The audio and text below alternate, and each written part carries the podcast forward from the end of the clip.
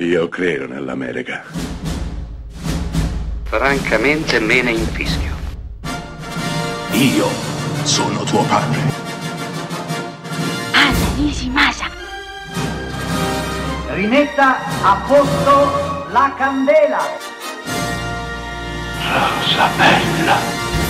È il 1994 quando Quentin Tarantino firma il suo capolavoro, uno dei suoi capolavori e uno dei film più influenti degli anni 90. Sto ovviamente parlando di Pulp Fiction, Palma d'Oro al Festival di Cannes, miglior sceneggiatura agli Oscar e film che resta una pietra angolare di paragone per tutto ciò che verrà dopo. Film anzi addirittura che innescherà una deriva pulp in tantissimo cinema. Pensate al cinema di Guy Ritchie, Lock and Stock, The Snatch, è mutuato direttamente da questo film che ha fatto storia e ha fatto scuola. Ecco perché è un capolavoro, è veramente un capodopera. Da questo momento in poi, da Pulp Fiction in poi, esiste un prima e un dopo Pulp Fiction.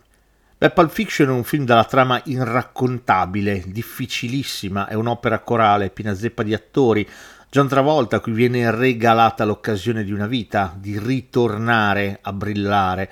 Samuel Jackson, il cui ruolo fu scritto appositamente per lui, l'indimenticabile Harvey Keitel, Mr. Wolf, ma anche Tim Roth, Bruce Willis, Christopher Walken, Uma Thurman ovviamente un cast complesso, ricco, ricchissimo, per una serie di storie che apparentemente vanno ognuna per la propria strada, ma in realtà sono destinate a incontrarsi e scontrarsi. Non solo, Pulp Fiction è un film che fa del montaggio la propria carta vincente, sì perché Pulp Fiction è montato completamente in modo asincrono, non ha un montaggio lineare, il tempo, per quanto riguarda Quentin Tarantino, va avanti e indietro, senza alcuna continuità.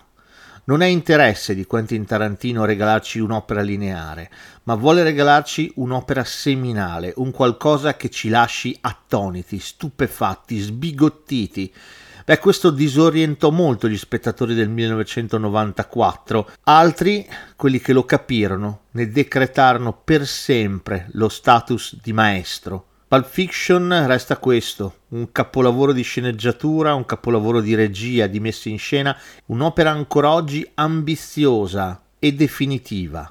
Un film che da solo ha condizionato tutto e ha dettato nuove regole di messa in scena, di tematica e di modalità di racconto.